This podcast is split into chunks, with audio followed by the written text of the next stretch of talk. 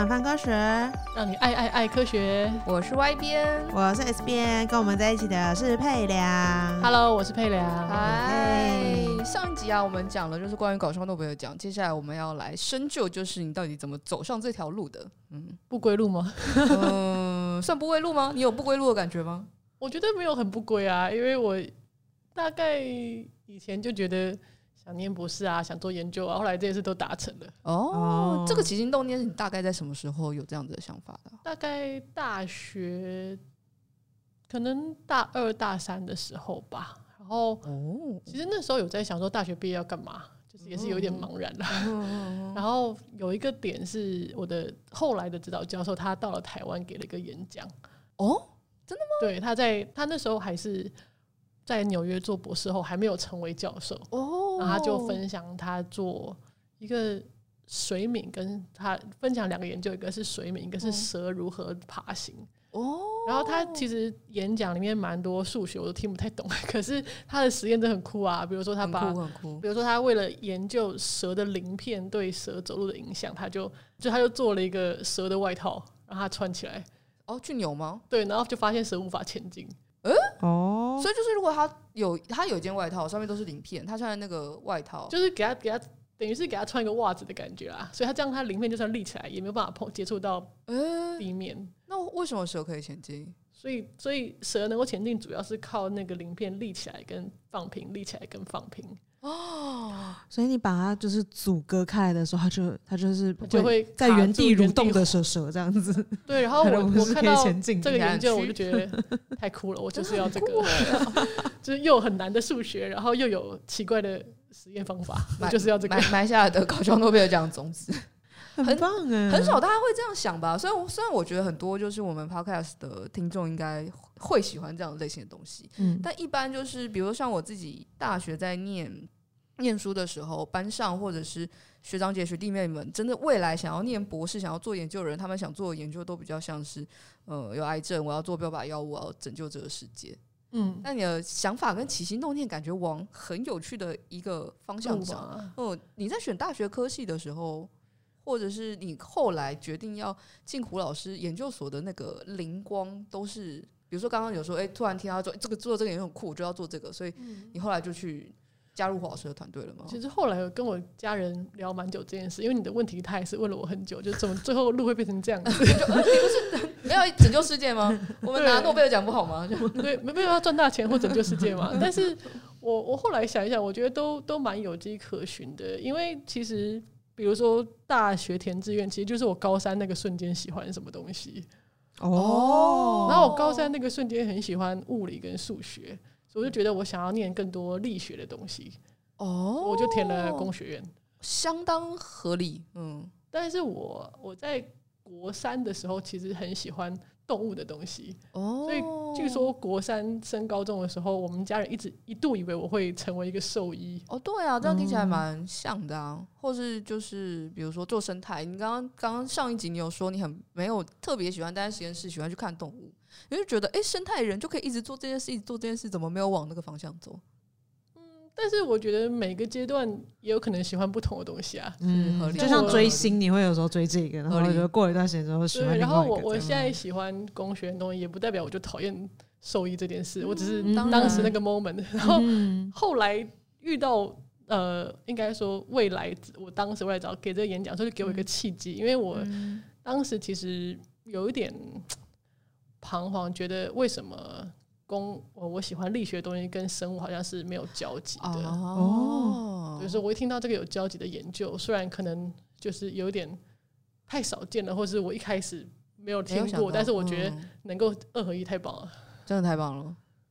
就在一个很特别的，就是地方，然后突然发现说，哎、欸，原来这两件事情是可以结合。我觉得这很，我不知道很电影的那种情节感觉。哦，你说那个灵光，对对对对，有一种那种。那个好像什么？最近的那一部《灵魂急转弯》，灵魂急转弯，我有看呢、欸，好像、有点像是就是一直在找那个灵光了，就呃灵光，然后就 你的地球就出现了。其实我听完那个演演讲之后，我还没有觉得说太棒了，我就要念这个这样，因为那我那时候我才大二，嗯，然后我就后来其实有尝试说，哎、欸，是不是应该要去工作，或者是可能比较多人走的研究所的领域去看看，嗯，然后发现好像还是比较喜欢 奇怪的动物研究哦，然后于是乎就顺从本心这样子，就往这个地方发展了。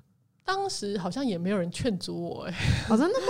因为其实我去念，表面上也是去国外念一个博士嘛，也不是表面上啊，他 实际上的确也是去国外念个博士啊。然后这个学校。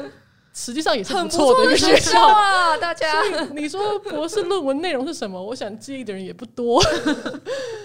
哦，因为大家不会就是执着于博士论文的那个，把它调出来看或什么之类。所以我那时候就觉得，我可能就是，就算博士内容做一个太奇怪的东西，可能应该也没关系吧。哦。胡老师的研究室是同时聘在，他是聘在工学院还是聘在生物学院？他是主要是在机械系，可是他有合并物理系跟生物系。哦，所以等于其实也是跨域的。对，他就有跟我，其实我入学他就跟我说，你你可以选择你要从机械系这个所进来，还是要成为物理所的这个学生，物理所的学生。那我那时候觉得机械好了 嗯，因为我觉得机械比较多，呃。我想要念，因为我想念流体力学。哦，嗯、还是比较偏工程，我觉得比较偏数学或力学吧。哦，因为我觉得，嗯，一方面也是，如果我念物理所的话，很多课我要重新修啦。哦，然后那时候就觉得机械也很好啊，哦、那就念机械就好了，没有关系。这样。嗯，那想补问一下，那大学的时候是读什么？我大学读的是。工程科学与海洋工程，但是我又双主修物理系，所以当时我就研究所才会有两个选择。哦哦，哦，难怪！我考上大学的时候，我想念力学的东西嘛，但我一直不知道我应该要念什么系的力学，所以最后就多来一点，就物理系也念了，然后工工程科学也念了，这样，然后选一选就觉得，嗯，可能就是也是在大四那个 moment 觉得 流体力学很棒。嗯，所以就想说，那继续走流体力学，看有没有跟生物有交集的东西。感觉这个我我很喜欢这个，就是这个过程，因为就比如说，就是哎、嗯欸，我都有喜欢的，然后我去试试看，嗯、然后就接下来看会怎么样发展。比较不像是，就是有的时候我们都会在讲志愿这件事情的时候，大家都会很习惯说你要。很早就确定，比如说我之后就是要当兽医，那我最好就是就是一三岁就开始，三岁三岁就开始抓周，抓周就要抓到那个布娃娃或者是。其实我国小的时候很喜欢就大量阅读小说，所以我那时候我们家还以为我会想要成为一个作家，或者是会念文学院。我们家也有这种，好像也有这种倾向，因为小时候也是小时候家里没电脑，然后那时候不太。又看电视，然后就一直看书，然后国文成绩也还不错。对对对。然后那时候我就会跟我表妹一起都在看书，然后她就觉得，哎、欸，你们应该之后都会念文，然后去当作家。结果后来当作家的是她，不是我，这样。对，就对就是，嗯、但是现在回头想，我也我还是很喜欢看书。对啊，所以其实 不矛盾啊，不冲突。嗯嗯嗯，这样挺好的。就是其实基本上大家，嗯、呃，在想志愿或想做的事情的时候。的确，就比如像刚才 S B 就觉得，哎、欸，我锚定这件事情，我就该直线全速往这里冲过去。对，但其实、嗯、其实不用这么逼自己，或逼路上会有很多的可能性。然后你能尽量把你喜欢的东西尽量尽量做到极致的时候，其实会有很不错的效果或意意料之外的事情发生吗？嗯，对。但是我也不得不说，就是我喜欢的东西还是蛮体制内的，就是大致来说，可能都还是。嗯，呃，念书或是分数这种取向可以完成的，所以我觉得我有点算是，虽然你们觉得我可能很出格，但我自己觉得蛮妥协的，某方面的妥协的。对啊，就是就像刚刚我们讨论，就算我我是论文做很奇怪，但是其实哎，就是学校也不错啊，博士也不错啊。就不会像是那种，就是你突然就是、呃、我突然想躺地上的，然后或者突然什么哦，我休学什么通通都不念，然后就觉得那个嗯不太一样。就如果我喜欢的是比较偏体制外的东西，哦、我就觉得好像嗯可能资源或是阻力会比较多，比较多，感觉就是需要更多的沟通跟 maybe 抗争这样子。嗯，因为家长可能就会更担心啊或什么的。哦，的确是。对，不过我后来好像。也是有人就是家里亲戚就说：“哎、欸，你你这个也是体制内的体制外。”哦，那我觉得可以在体制内里面走体制外蛮好的，都好处都有得到吗？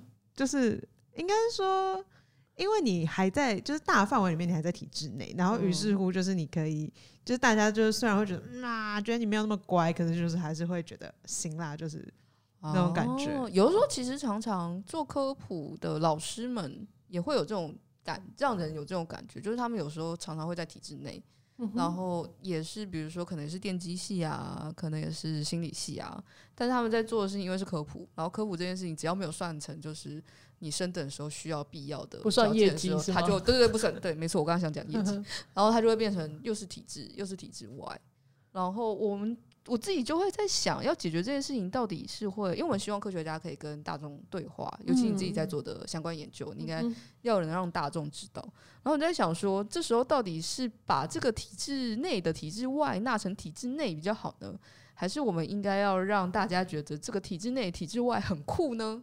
哦，你说怎么定位这件事吗？对对对对，因为当它变成体制内体制内的时候，它就会有点，它就它就变得有点。不太有趣，然后就变成一个 routine。比如说我说，哎、欸，大家之后教科技部的计划，我们要附上一篇科普文章，那我们可能一年就会有上千篇科普文章，然后大家就觉得，哎、欸，这个大量产出好像哪里怪怪的，对啊。但是就是我，我大概在大学的时候吧，也会有这种，就是体制内、体制外，自己内心有点小冲突。嗯，因为我我哦，比如说我念大学，可能学历不错啊，但是我就没有很想走大家。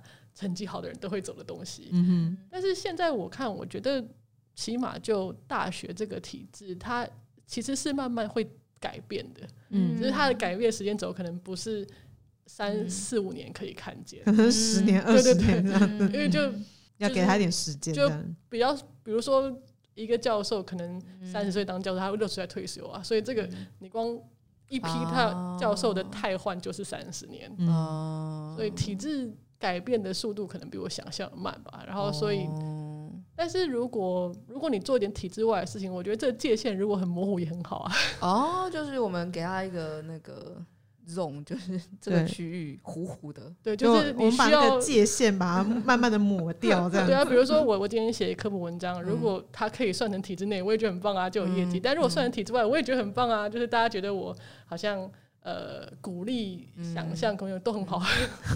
大家都能像你这么乐观就太好了，应该会是在体制内就不要不要，我要写报告，我要写科普文章很糟糕。在体制外就会有什么这东西没有算成，就是 那我们就两面都写嘛，两面不讨好，然后我们就都没有这样子。其实也有会有人问我说，你是科学家还是工程师？哦，然后我觉得这个问题其实我也是。尽量希望把界限画的模糊一点。是，的确是。就是我是科学家，因为我会研究基础，我、嗯、我想知道基础的科学原因。嗯、但我也是工，呃、嗯，我也是工程师，因为我想知道它实际的应用。嗯，就变成大家不要被标签敌你自己做的事情这样子。就不会被就单一个身份就框住这样子。对啊，既然我都喜欢，我也都能做。对啊，有时候就会问说：“哎，你的工作做什么？”我就呃，编辑。但是显然，你看我现在都没有在做编辑的事情。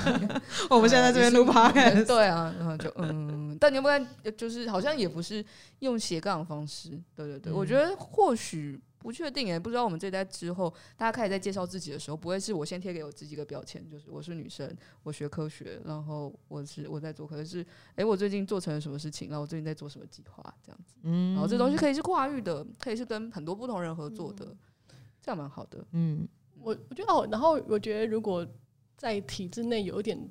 别沾到别人的话，其实有一个好处，因为我现在、嗯、哦，我博士也拿完了嘛，嗯、所以有点像是说什么是博科学，等于我说了算。啊、就这个，因为这也是我在呃胡立的教授实验室里面算是学到一个很重要的精神吧，嗯、就是他觉得。科学是什么，就是做科学的人决定。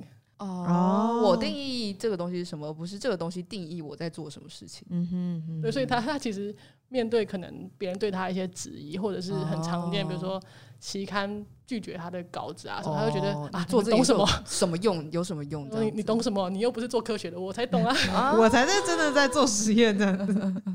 那当比如说有人问到说，就是诶，这些研究有什么用的时候，就是你们会怎么回答，或者是胡老师怎么样子面对？就好像网上就会有一些相关的新闻报道，会说就是有时候他会被指，就像你刚刚说的嘛，被质疑就是我做这研究到底要干嘛这样子。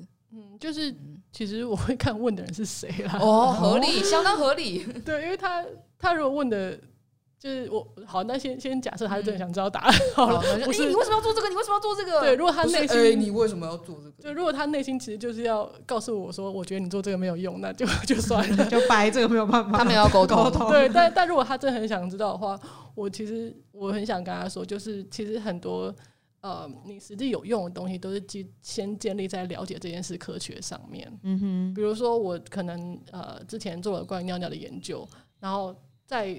三大概三年内，其实就有蛮多应用发现，都是我一开始没有想象到的。哦、比如说，有一个研究团队发明了智慧马桶，嗯，然后他们就是去算你尿尿的时间。哦，那他不就会收很多 data 啊？对啊，但但但这也是刚发表阶段，哦、还没有成为，因为才三年而已。嗯、然后也有人因为用我的 data 去去设计猫砂，因为他们知道尿尿时间就是二十一秒了嘛，所以你大概就是需要容纳这么多的尿，就一只猫什么的。然后也有人用我的、oh. 呃研究去设计，比如说如果是人工的导尿管啊，oh. 或者是其实应该承受二十一秒的流动啊，或什么类似这样子。Mm hmm. 然后这都是我一开始没有想到的，但是如果我没有我的研究，他们也不会想到。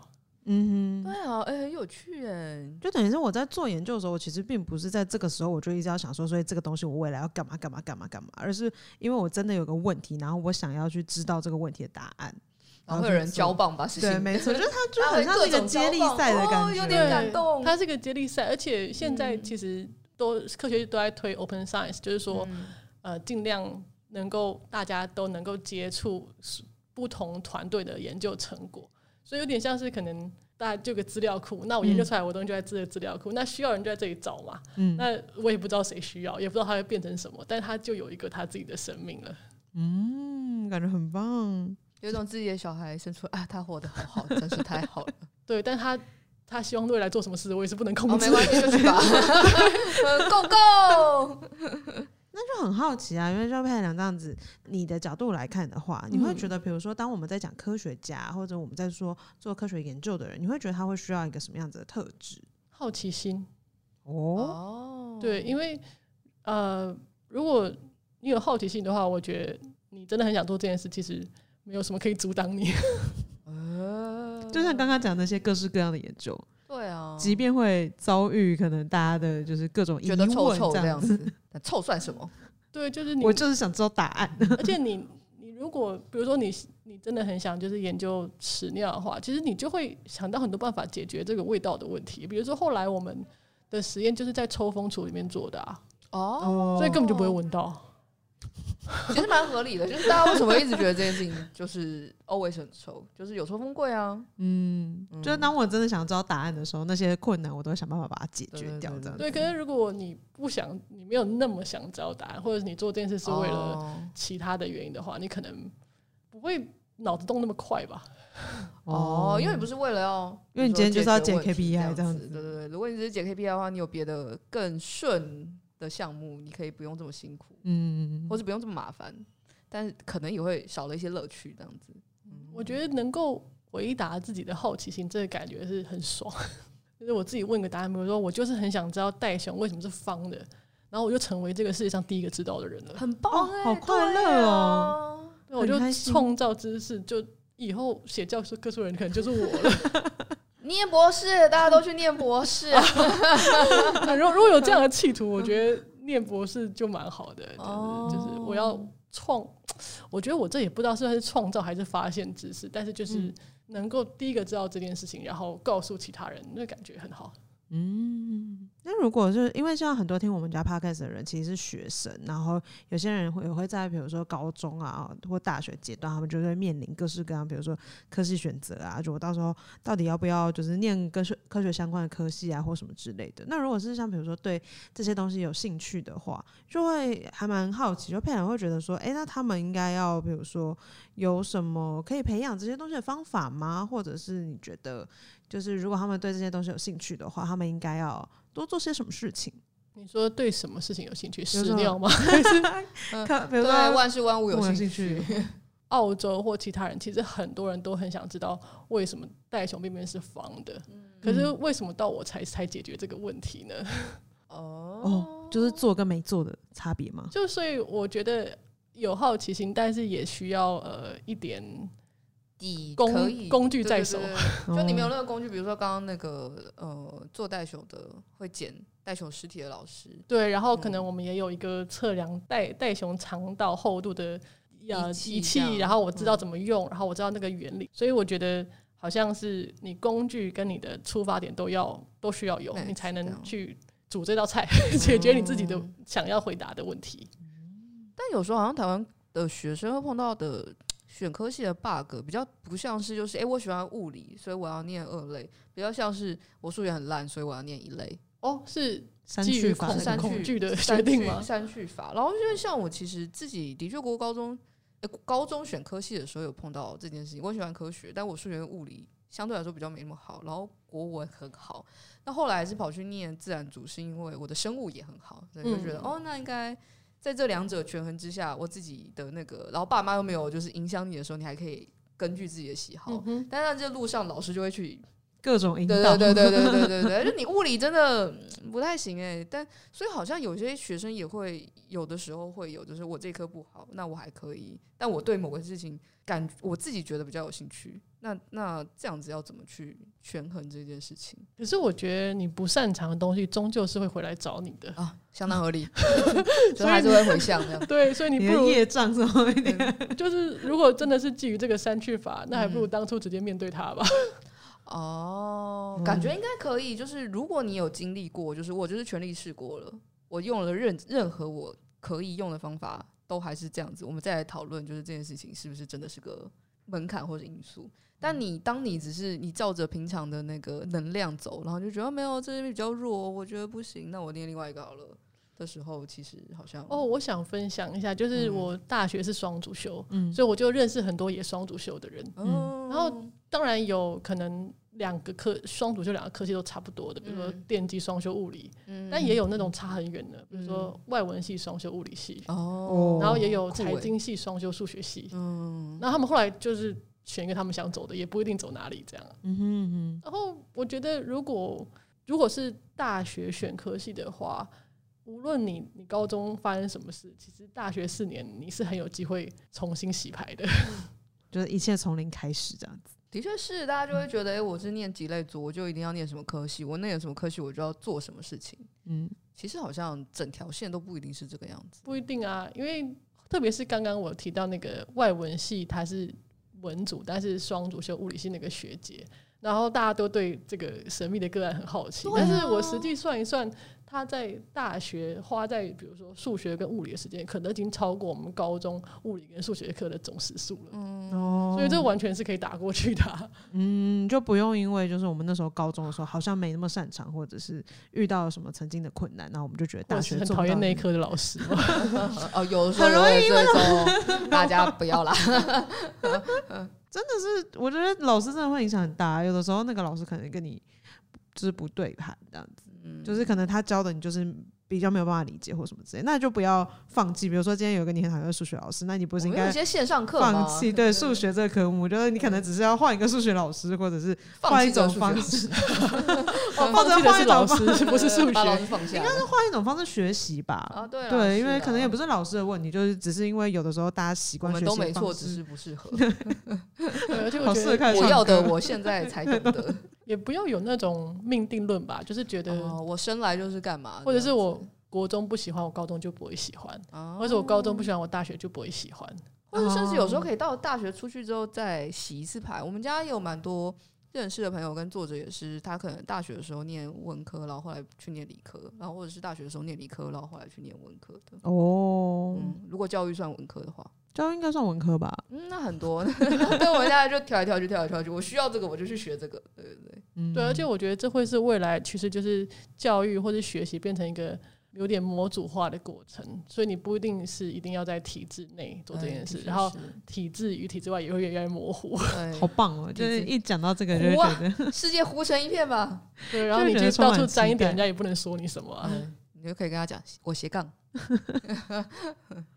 那因为就是有的时候，比如说讲到科学这件事情，大家就会觉得哈，可是因为我没有成为科学家，那这件事情好像就跟我嗯没关系了那种感觉。但其实有的时候我们在生活中啦，就是有的时候你真的是多观察一点，你就会发现很多很多就是科学相关的原理这样子。对啊，原理说你自己 本身还有原理，还有原理，对，还有原理。你自己本身就是一个复杂的那个生理构造、生化组成的东西，这样子。对，我觉得有的时候真的是，就是比如说，我们有的时候太习惯，比如说在看课本上面，就课本上跟你跟你讲什么东西，然后你才去学它是这个概念，或者是哦学它是为什么。可是我们有的时候会很很少从内心发自内心问说，哎，到底今天为什么这个东西长这样？为什么那个东西长这样？为为什么麦克风会发出声音啊？对，为什么我这支麦克风就是容易掉地上啊？它就是没平衡好啊，对对对之类的，对。其实你那种呃，你刚刚提到那种哦，这个事情跟我没关系的想法，即使是工学院的学生也有哦。就比如说我在研研究所的时候，我有当讲师教流体力学，嗯、然后那是机械系的必修。可是通常流体力学不是很热门的课，因为然后大家可能学生听就觉得我以后不要走流体力学，我没有要去航太科系，我我我以后要去做光机电的东西，但是跟我没关系。嗯、所以即使是像。机械系这门课的学生，哦、他们也会觉得，那我先切割，然后 这个事情跟我没关，我跟他零肉分离。对，然后我我在这里是因为他必须哦。对对对对，然后我我当初当讲师的时候，我就觉得，可能也是因为我年纪比较轻嘛，就相对于其他都是教授，所以他们这种，我就特别能感受到他们这种又有点不太想学，然后觉得啊这个很难，但是跟我无关，为什么我要搞这件事？嗯、所以我那时候就想了蛮多，希望他们能够。起码对流体力学印象好一点的这个、嗯、这个活动，那后来我就发现大家都喜欢玩水啊，哦、可是为什么讨厌流体力学呢？哦，这个问题很好呢。对，然后后来我就开始想到说，好，那我我这堂课不管你小考分数、期末考分数怎样，但是我另外有一个设计是让你做一个专题，嗯、可是这个专题一定要从你生活中出发。嗯嗯，就我不要你。进进实验室或特别买一个高级的什么东西，你不要花什么钱，你就是生活中的流体力学。因为其实流体力学有一个技术叫做流体可视化，嗯，那它有比较呃高阶的东西，比如说可能放某些粒子，然后在很精密的实验室里面去看流体的运动。但其实也有很简单的方法，比如说香烟的轨迹啊，或者庙那个香的轨迹，或者你。啥什么喷雾器，那个水珠如何跑，那其实都是都是可视化。嗯，然后我就要求说，呃，我我就希望 学生做这个期末专题，是从他们原本生命中就生活中就有的东西，把它流体现象把它可视化。嗯，然后他们只要哦不能用网络上影片，然后可以在课堂上当场示范，或是自己拍一个影片。嗯。然后大家一开始就一头雾水，不知道我要干嘛。啊、然后我就说：“好好，那那你们想几个点子，然后来跟我讲。然后我觉得 OK 就 OK。结果其实还蛮有趣的，因为有有一个是哦，第一个是有一个游泳队的学生，嗯，然后我每天都很游泳，我忙我很忙，我没有空念流体力学。然后我就说：那那你你要他他说他想到就是他想要知道为什么。”自己在学校的泳道练习的时候，就是比去比赛的时候快，就是比赛的时候都会游比较慢。然后他他大概知道原因，就是其实如果每一个水道都有人游的话，就是呃流体会被影响。可是他不太清楚是为什么。我说好，那你你就拍你自己，然后你去跟大家解释什么是阻力。什么是水下的阻力？这样哦，然后就做的很开心。然后另外一个是足球队的学生，哦，然后他就说，呃，他要拍他自己就是逆风跟顺风踢球射门这样。哦，然后也可以，也可以。然后他就介绍呃足球的流体力学。哦。然后还有一个学生，他就说：“呃，我住家里，然后我没有很擅长什么社团运动。”然后想了半天，他就说：“但是我们家有一个无叶片风扇。”嗯，然后我说：“那那你做这个？”哦，就你无叶片的风扇到底是怎么样有风的这样子吗？对，然后我就说你一定要让大家看到那个流体怎么流的，所以他就找了一个那种喷的水头，嗯，呃，有点像洒水器那种喷喷雾剂，然后。把他的他家那个电器带来，然后在课堂上喷，然后让大家看说哦，其实这个呃无叶片风扇的风到底在哪里？哦，哎、欸，这个也是我的长久的疑惑。对啊，因为我们家其实没有，没有但我片片片风扇。对，可是因为就是之前那个之前我朋友家有，然后每次去他们家做客的时候，我都会在旁边就是盯很久。到底为什么？对，就是想说到底为什么他从哪里有风，然后跟因为你的确没有看到的时候，你还是很难想象跟理解这个原理。我每次看着他都觉得像什么魔术装置一样感觉。我们就说我们想要去那个想要去专柜说，哎，不好意思，这可不可以借喷一下？喷完赶快跑掉。其实他们有时候会绑两条线，然后让你看真的有风。但是那线好像看不太出来，那个就他的那个真正在，我当然知道有风吹出来那种感觉，但好像没有感受到。跟他们吹风机，我也很好奇，他吹风机怎么吹的？你就要实际去喷，然后 看，你要有非常想要流体力的，就是去喷啊，或者是点根香什么的。哦，我觉得生活中有流体力学的地方比想象中多好多。对啊，欢迎大家分享你生活当中流体力学，所以不要再切割它了，拜托。冲马桶也有流体力学吗？有。然后你哦，还有一个学生，他就说：“我我不是那种运动型的，我家我也不住家里，我喜欢烘焙。”然后我就说：“好，那那你平常烘焙，你实际上在干嘛？因为我不不是很懂烘焙。”他就跟我说：“我就怎么样怎么样。”然后我说：“好，那你研究一下这个呃蛋白打发跟打发前跟打发后的流体的性质的差别，比如说密度啊、粘滞性。然后然后顺便就是让他教其他同学。”粘滞性怎么量？然后这种奇怪的流体，它到底实际上现在研究里面是怎么定义的？哦，有太多太多东西可以可以讲，觉得蛮快乐。不然我之前听那个工程相关科技的朋友，他们最讨厌就是流流力跟公数。哦，对，然后就 你看这种讨人厌吧？就是但听起来都好难。公数复利的转换，这因为其实流体力学是数学一开始的。这个领域的发展其实是数学家在发展，嗯、所以他蛮多基础就是从数学开始。嗯、可是所有事情如果只要从数学开始，大家就会先退三步。你以为退到文组就是退了？我跟你讲，我念物理的人我也对数学退这样。对，然后机械系也是 退，大家都退，怎么回事？就很难，讨人厌吗？呼唤速感实验室，怎么会这样？让大家有速感，快点救救大家！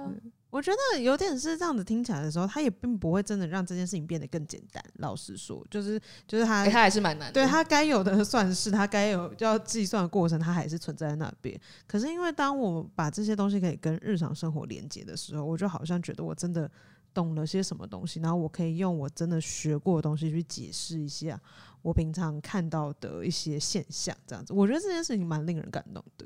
对。下下礼拜范科例会就是大家教一篇，我身边当中有什么东西跟流体力学有关？因为我倒饮水机的水啊，热水倒比较热，倒热水倒温水倒冰水有没有差异啊？我那时候是讲师嘛，所以其实某种程度上我也有一个话语权，就是我定义你们什么叫做你们了解了流体力学的知识，然后我就不太希望只是局限在说你们小考的成绩数学是不是算出来了，所以我觉得我我会把能够在生活中找到流体现象，并且愿意去呃介绍跟了解，也算是一部分。太好了，我想到我的题目了，听说，我的题目应该会是。因为我们的那个小办公室，它里面有的时候就是它总是会有神秘的味道或什么之类的。神秘的味道，对，它有的时候会有 特别的味道，就是不是特别好闻。然后就是为什么，就是它在里面，它永远都会被困在里面，它没有办法，这个味道没有办法飘散出去或什么之类的。它不会让整个大办公室都充满一样的味道。那你可以试着解决这个问题，就你研究出来它那个冷气的风怎么吹之后，我们就可以做，我们就可以一劳永逸解决这个问题。没错，没错。对啊，其实你们可以从就是就是这个空间的空调是怎么流开始哦。其实我们是不是有就是嗅觉死角 之类？其实嗅觉问题吧，蛮蛮，我觉得蛮这个蛮值得研究的。泛科小论文之后，你要在哪里放电风扇去影响这件事情？对，之类的，或是我们外包给科学家？这时候又需要科学家了吗？没错，外包给科学家，或是工程师，或是科学家里的工程师。嗯，蛮值得的，而且这是完全可以提升生活品质的，没错，没错，小论文题目的感觉。嗯，其实这就会扯扯到说，呃，冷气应该要放在哪里？那大家可能大概会知道说，哦，冷气应该放上面，但是哪里的上面？对 呀，或者是说，这个空间其实应该要放几台冷气啊？然后你的这这不是就是会扯到什么之类的？对啊，冷房术或是就是我们买家电会看到那些实际的数字。嗯、所以你应该要就是当有人来装冷气的时候，就哎、欸，你有学过流体力学吗？很 为难人家。哎哎、欸。欸你真的知道为什么这个冷气？你知道冷气怎么？你知道冷气怎么怎么知道吗？哎、欸、哎，知道那个无风筒电扇怎么吹吗？哎哎、欸，很烦那一直搓，然后他还真的知道，然后就跟他变成好朋友了，多好，哦、好赞哦！希望大家不要觉得你很难相处，不会不会不会，我们都是这样子。那今天感觉就是听到很多很多，就是我觉得我自己觉得蛮实用的分享。老实说，就是在很心灵层面，有一种就是 podcast 版的灵魂急转弯的感觉。你就觉得之后就是你在过生活的时候，你可以开始步调缓一点，不是看手机上面的通知，嗯，是看观察你周边万事万物，然后开始盯着看，想说，哎、欸，这干燥花发霉了。这个落叶怎么会这样飘？对啊，对啊，接住。对啊，有太多太多事情可以问了。对啊，嗯，以后大家抬头走路了。嗯，对。那蛮好奇，就是佩良之后会想要问什么样的问题？问你之后要做什么样的事情呢？嗯，我现在其实研究的是鸟类如何就是群聚飞行这件事情。哦。然后，所以我现在有兴趣的是这个。哦。就是一，然后可能试着。把它想象成可能是流体的粒子，他们是不是呃，比如说这十只鸟，他们是不是呃排列会有特定的方法，或者其实他们有一个自己在里面换队形？我每次都在想说，队伍这样会不会有猪队友？就是一定有，一定有猪队友。然后就会想说，他们到底怎么处理猪队友？那为什么都不会撞到？对呀、啊，然后就觉得，你看你们怎么处理猪队友，我就在想想我要怎么处理我们家的猪队友。哎、欸，对，我觉得一个阶段一个阶段，我现在最想做的事情就是继续研究这种有趣的生物里的流体力学。嗯，感觉很有趣。希望大家就是各位客户伙伴们，就今天听完这集 podcast，你也是可以三不五时望望天空，然后去想一想说，哎、欸，我们今天每天看到的这些现象，到底有没有什么特别的原因？嗯、对，说不定可以问出一些很棒的问题。嗯，然后我们就每三个月追踪一下佩良做了什么新研究，有没有研究成果，然后开始写。好啊，好啊，保持联络，没问题。Yeah, 好啦，那我们这集就差不多到这边结束喽，那我们就下集再见喽，拜拜，拜拜，拜拜。以上就是本集科科聊聊的节目内容。另外，为了感谢广大读者，泛科学在十周年之际开放官网新功能啦！只要加入免费会员，你就能留言评论、自定追踪、点击光点，还能获得好玩的知识成就，升等练功。快点击资讯栏链接，加入泛科学，轻松玩科学。